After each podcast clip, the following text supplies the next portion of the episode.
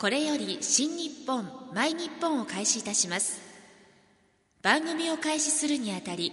国旗の掲揚と国歌の斉唱を行います。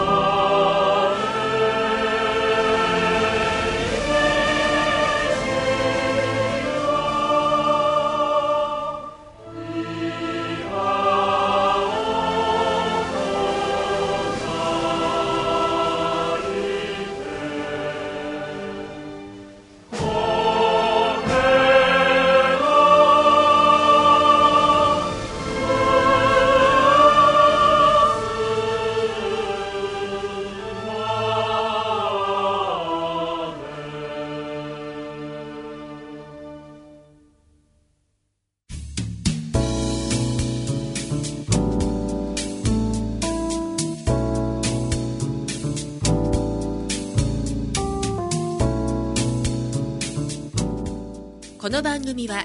日本に誇りを持つ仲間たちのネットワークマイ日本のご協力でお送りいたします。皆様こんばんは。そしてお昼に聞いてる方はこんにちは、朝に聞いてる方はおはようございます。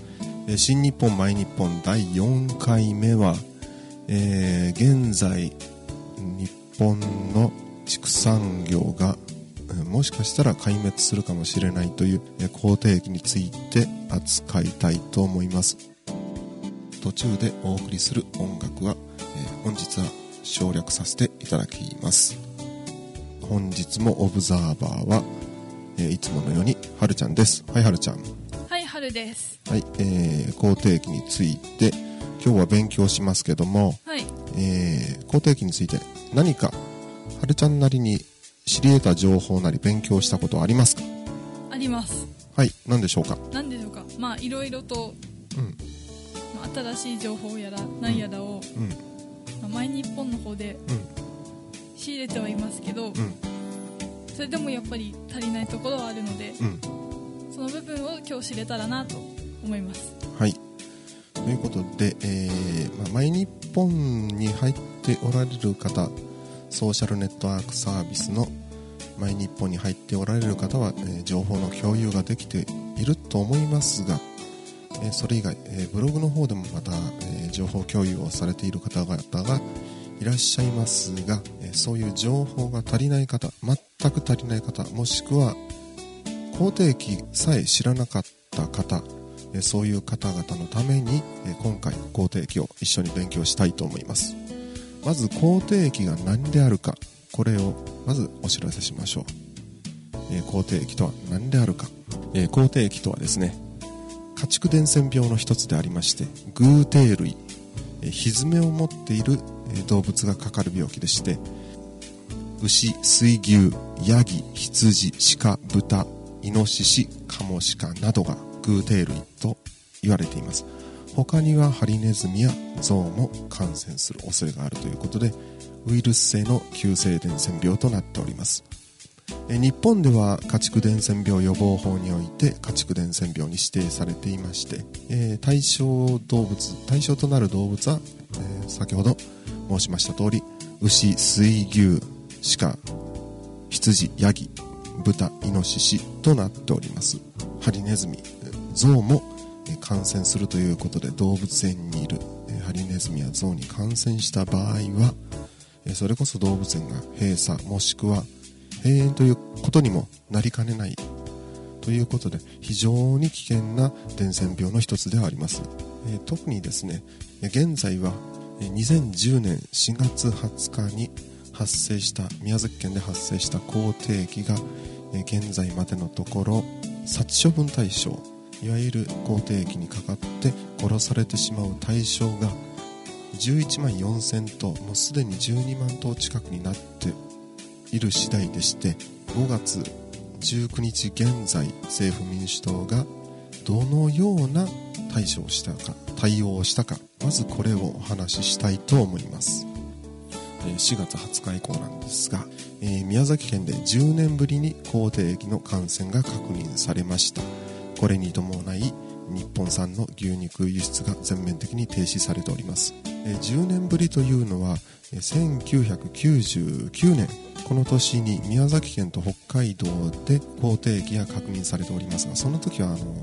450頭ないしは750頭の殺処分で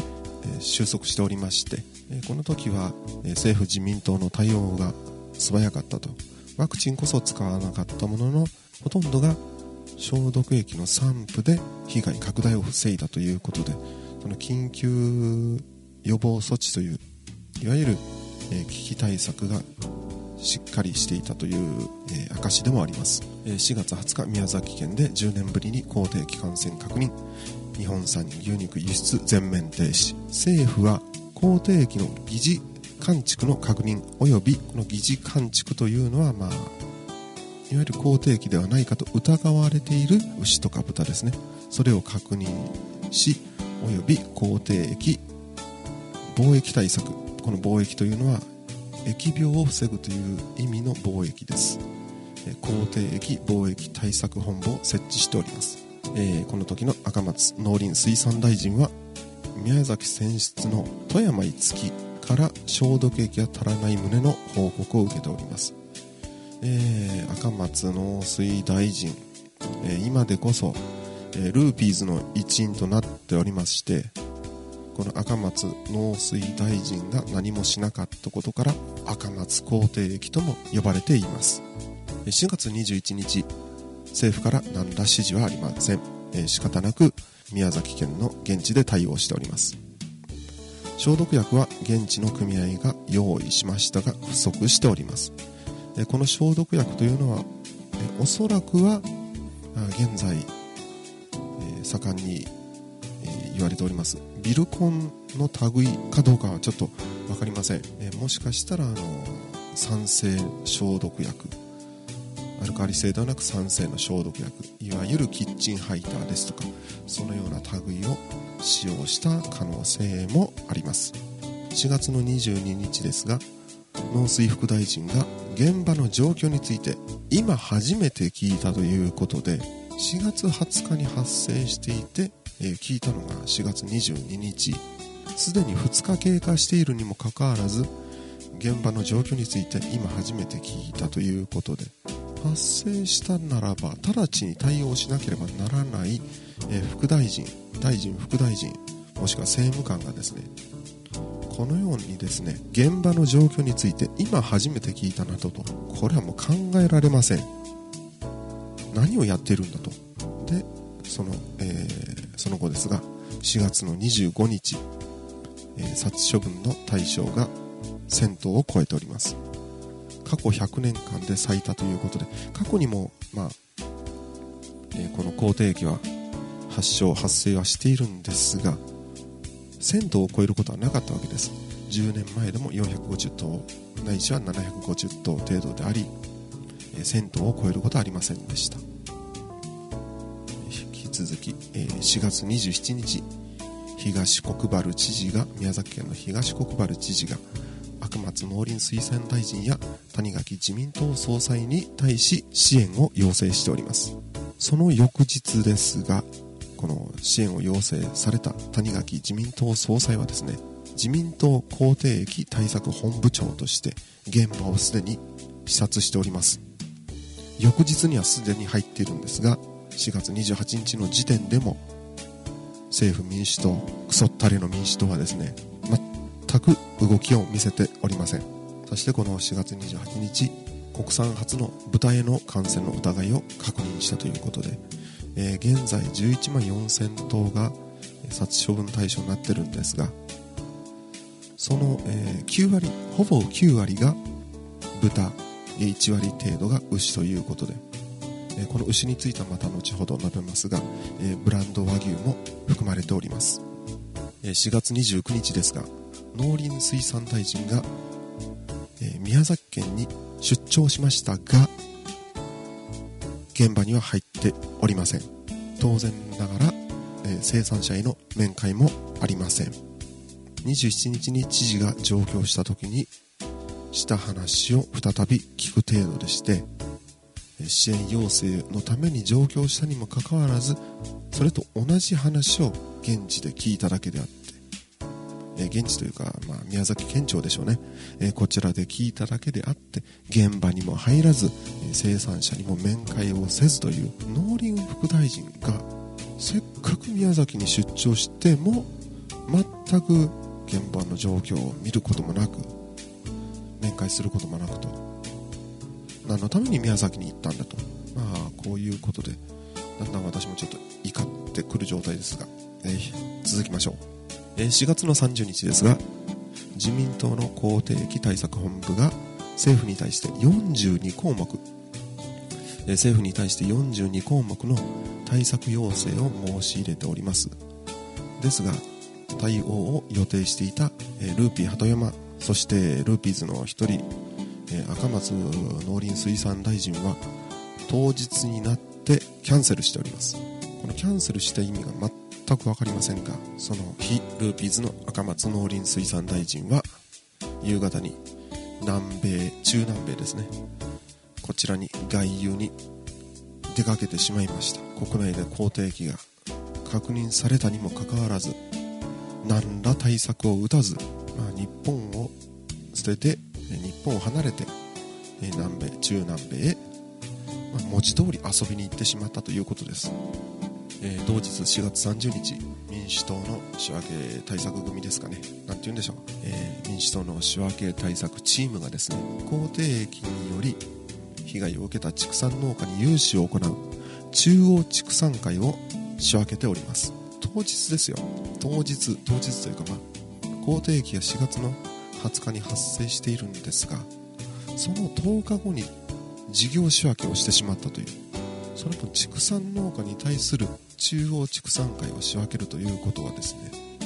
これは畜産家をも壊滅させようという、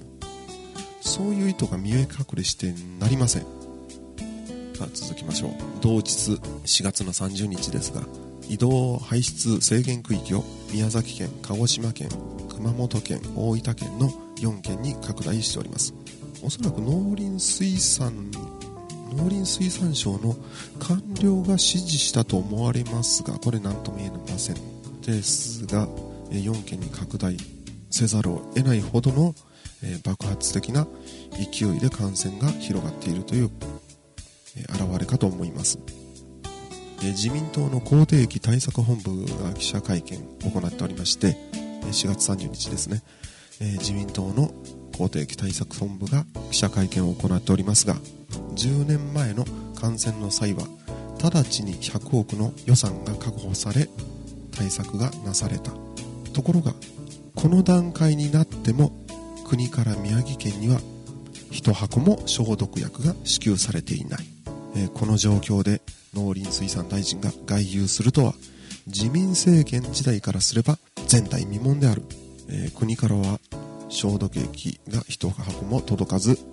国があたかも配ったように報道されているが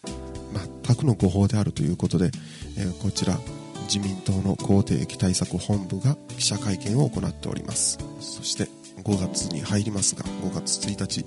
宮崎県の東国原知事が自衛隊に対し災害派遣の要請を行いました。この時ですね、総理大臣たるルーピー鳩山は熊本県の水俣慰霊式に出席しております。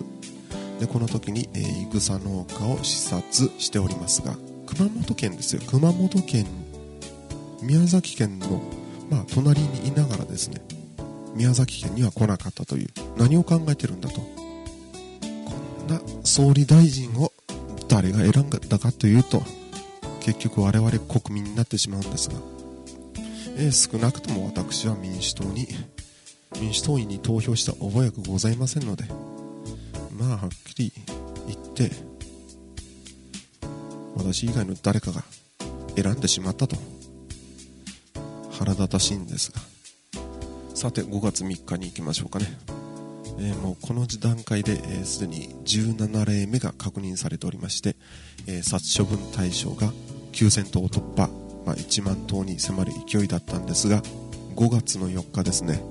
19例目を確認した段階で殺処分対象が2万7000頭になっております。そして5月の4日、総理大臣何をしていたかというと、普天間問題で沖縄を訪問しておりますが、宮崎県は訪ねていないという。何をしてるんでしょうね、この人は。本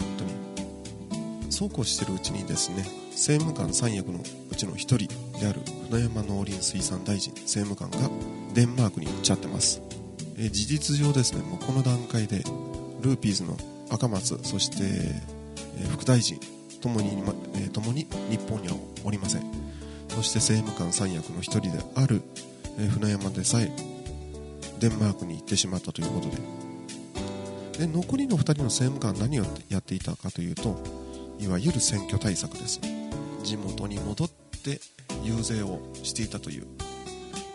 とんでもない状態でして、そんな中でも宮崎県の東国原知事は一生懸命頑張って、そしてですね、宮崎県内県の広報のコマーシャルでなんとか力を貸してくださいということでですね、畜産家の方々に訴えておりました。5月5日ですが、1例目の川南町から約70キロ離れた海老野市で感染が確認されました。これで23例目となりまして、殺処分対象が3万4000頭になっております。5月の6日ですが、川南町の12カ所の農場で感染が確認されて、これで累計が一気に増えまして35例となり、殺処分の対象も4万4892頭ということで、もう5万頭に迫る勢いとなっておりました。この時農林水産省は何を言ったかというと、ウイルスは人や車両などの移動で拡散している疑いが強いということでですね、拡散している疑いが強いと発表するだけであって、自分たちは何をやっているか、そういうことも合わせて発表するべきなんですが、そういう発表もなされておりません。5月7日、口蹄疫対策を官房長官が指示しております。同日、小沢、民主の小沢がですね、宮崎県を訪問しているんですが、東国原知事と会見したそうなんですが、これがなんと選挙協力要請のため、何のために来たんだと。本当に腐ってますわ、こいつらは。5月8日、赤松農林水産大臣帰国予定。そして9日は船山政務官が帰国予定ということ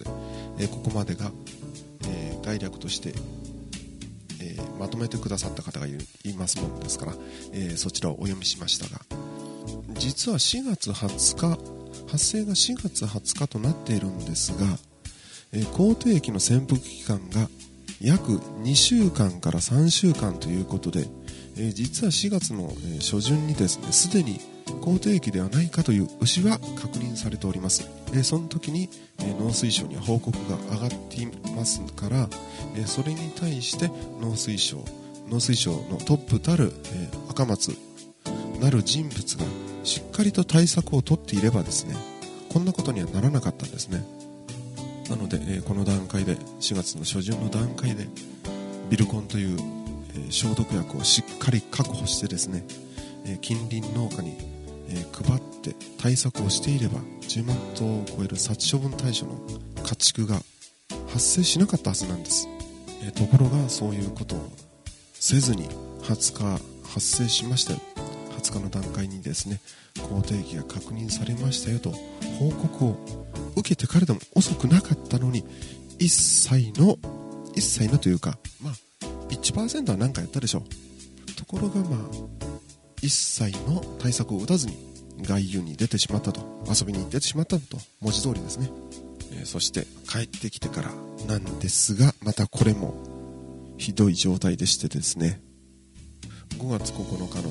赤松が帰国予定の5月9日なんですが、原口和弘、総務大臣、またこいつもルーピーズの一人なんですが、なんとツイッターで報道管制をしていたということでですね、これどなたへの、ツイートか分かりませんが、その方に対してですね、ありがとうございます、後手ではありません、発生後すぐ私は指示をしています、風評被害が大きくなればさらに大きな被害となります、畜産という産業の性質上問題もご考慮くださいということで、これが5月の9日、午前7時51分ですねとある方に対してツイートしております。でこの問題の発言をですね、100人以上がすでにリツイートといいましてさらにツイートしておりましてですね、これが我々インターネットで情報を集めている人間ほとんど知ることになりまして、これが報道管制ではないかとインターネットで情報を得ている方々は疑いを持ち始めました。これに対して当人は報道管制などしていないと言ったはずなんですが、実はルービーズのうちの一人の赤松がですね、このように申しております。取り組んでまいりました。で、あとは風評被害も大変心配してましたので、マスコミの皆さん方にもそれをお願いして、これについてはかつての BSE と比べていただけば分かりますが、非常に冷静に見ていただいておりまして、これは、うまくいったと思うんですけれども、予算委員会もしくは審議会の中でマスコミに対してはうまくいった、このうまくいったが何を意味しているか、マスコミの皆様に対しては、報道関係者様に対しては、うまくいったなんてことを言ってますから、おそらくこれが報道管制だったんでしょう。おそらくという言い方もまたなんで、こうした発言ですね、赤松のうまくいった、報道関係者に対して風評被害を抑えることがうまくいったという意味なんでしょう。なのでこれが報道管制と取られても仕方のないことです。そして今回のですね、この口蹄疫問題なんですが、本来であれば在京キー局が日本全国に発信しなければならないんです。ですが先ほども申し上げたように、原口総務大臣が報道管制を、報道規制を敷いたということで、在京テレビ局は全く、日本全国に知らせておりませんでした。最近になってようやく報道規制、報道管制が解除されたということで、皆様にもこの口蹄疫問題が届くようになったかと思いますが、宮崎県では当然のようにこれはこの口蹄疫問題が毎日のように報道されております。そしてインターネットでこの口蹄疫問題を知った方々は、私のようにインターネットラジオで訴えたり、もしくは、動画を作って最寄りの動画サイトにアップロードして訴えたりと、いろいろ活動はしております。ですがこうした問題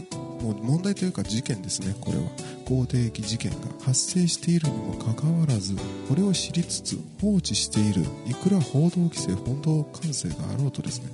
それは在京キー局に対して敷かれたものであってですね、それ以外の県、大阪ではですね、これが当たり前のように知られてるんですね。他にもコミュニティ FM 局、特に熊本シティ FM で放送されております熊本天国で紹介もされております。ですがコミュニティ FM がいくら地域のための FM 局とはいえ、これははっきり言って日本国民全体が知らなければならないことです。こうしたことさえもですね、発信できないようなコミュニティ FM 局はですね、まず考え直してください。宮崎県だから関係ない、他の県のことだから関係ないと、そんなことを言っているような放送局だったら免許返上してください。これは日本国民全体の問題です。さてこの口蹄疫なんですが、実は4月20日以前にも口蹄疫がなぜここまでになってしまったのかという動き、これをまとめておられる方もおりましてですね、全て裏が取れておりますので、こちらもご紹介したいと思います。まず民主党が政権を取ったのが9月ですが、9月以降のその民主党の動きですね、そちらと、口蹄疫発生の原因とされる、情報をお伝えしたいと思います。まず月別ですが、9月に民主党が中国産稲わらの輸入を全面解禁しております。同月、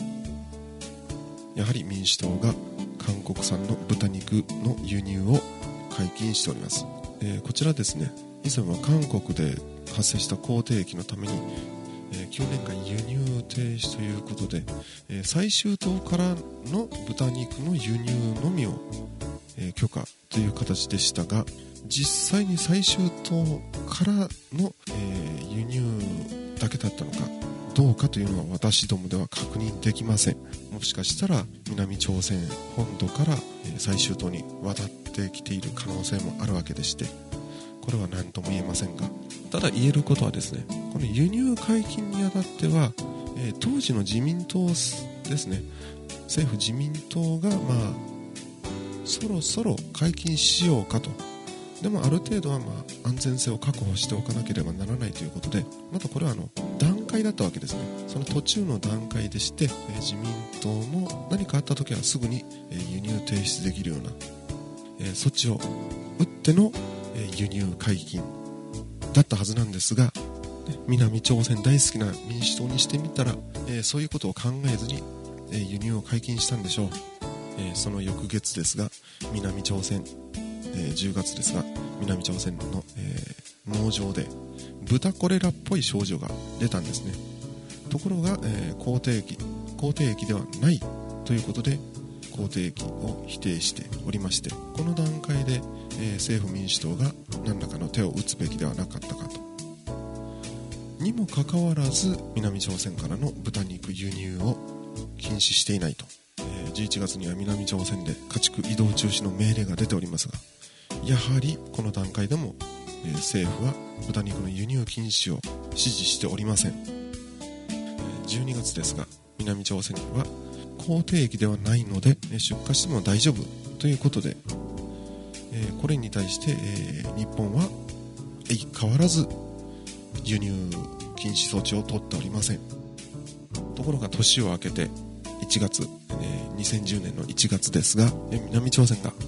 やっぱり口蹄疫でしたなんて言うもんですから、日本は慌ててこの段階で輸入停止をしております。そうですね、1月7日にはですね、農林水産省が牛や豚の伝染病である口蹄疫にかかった疑いのある牛が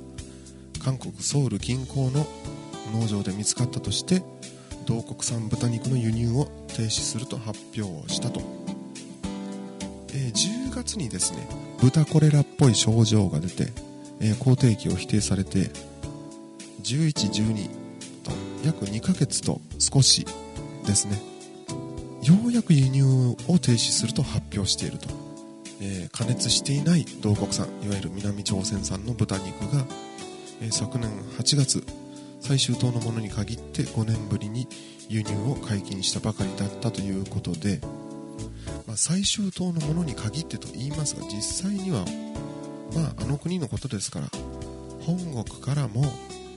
最終島に渡ってきているでしょう。それが我が国日本にもし、輸入されているとなったら、日本政府の責任でもありますが、それを許している、南朝鮮政府の責任でもあろうかと私は考えます。さて、日付が飛んで3月になりますが、南朝鮮は口蹄疫に対して収束宣言をしました。通常であれば、収束宣言が出されても、2年3年ですね、それ以上の年月は様子見ということで輸入はしないもんなんですよ。ところがですね、政府民主党はいきなり輸入再開を検討してですね、当然のことながらこれを畜産業界に止められております。そして4月、南朝鮮でやっぱり口蹄疫が見つかりましたなんていうもんですからね、それは畜産業界が正しかったということになります。そして口蹄疫の発祥の元とされるであろう中国産の稲わらの使用をやめました。これが畜産業界独自で稲わら、中国産わらの使用をやめております。この時は日本政府の指示は何らありませんでしたが、口蹄疫の怖さを知っている、畜産業界としては当然だと思います。そして韓国ですが、口蹄疫が発生したものですから消毒液を大量に買い漁っております。この時ですね、本政府も本来は消毒液を大量に購入すべきだったのですが、何もしておりません。これ大量に買い漁るとなっていますが、これ実はですね、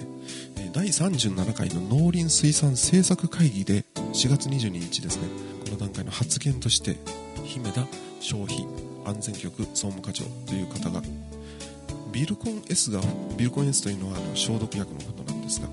ビルコン S が不足しているのは先般口蹄疫が発生した韓国が買い占めたためによるものと思われる、あくまでも思われるなんですが、しかしながら政府の官僚がこのように言うのですから間違いないでしょう。で、防疫、疫病を防ぐ方の防疫ですが、消石灰よりビルコン S が効果ありと聞いているが、買い占めが起こっておりビルコン S が入手困難な状況にある、国の責任でビルコン S が現場に届くようお願いしたいということで、すでにもう4月の22日時点でビルコン S について言及しているわけですね。ところが、先ほど言いましたように姫田消費安全局総務課長というのは、口蹄疫が発生した、南朝鮮が買い占めたためだろうということで発言しておりますので、政府としては後手後手に回ってるわけですね。買い占めたからどうのこうのではなくて、買い占められているのであれば発注すればいいだけでしょうと、日にちはかかるでしょうが、現時点のように11万頭10万頭を超えるような、そこまでの殺処分はされていない、至っていないはずですから、なぜ4月22日の時点でビルコン S の発注ができなかったのかと、これはもう素人でも分かることです。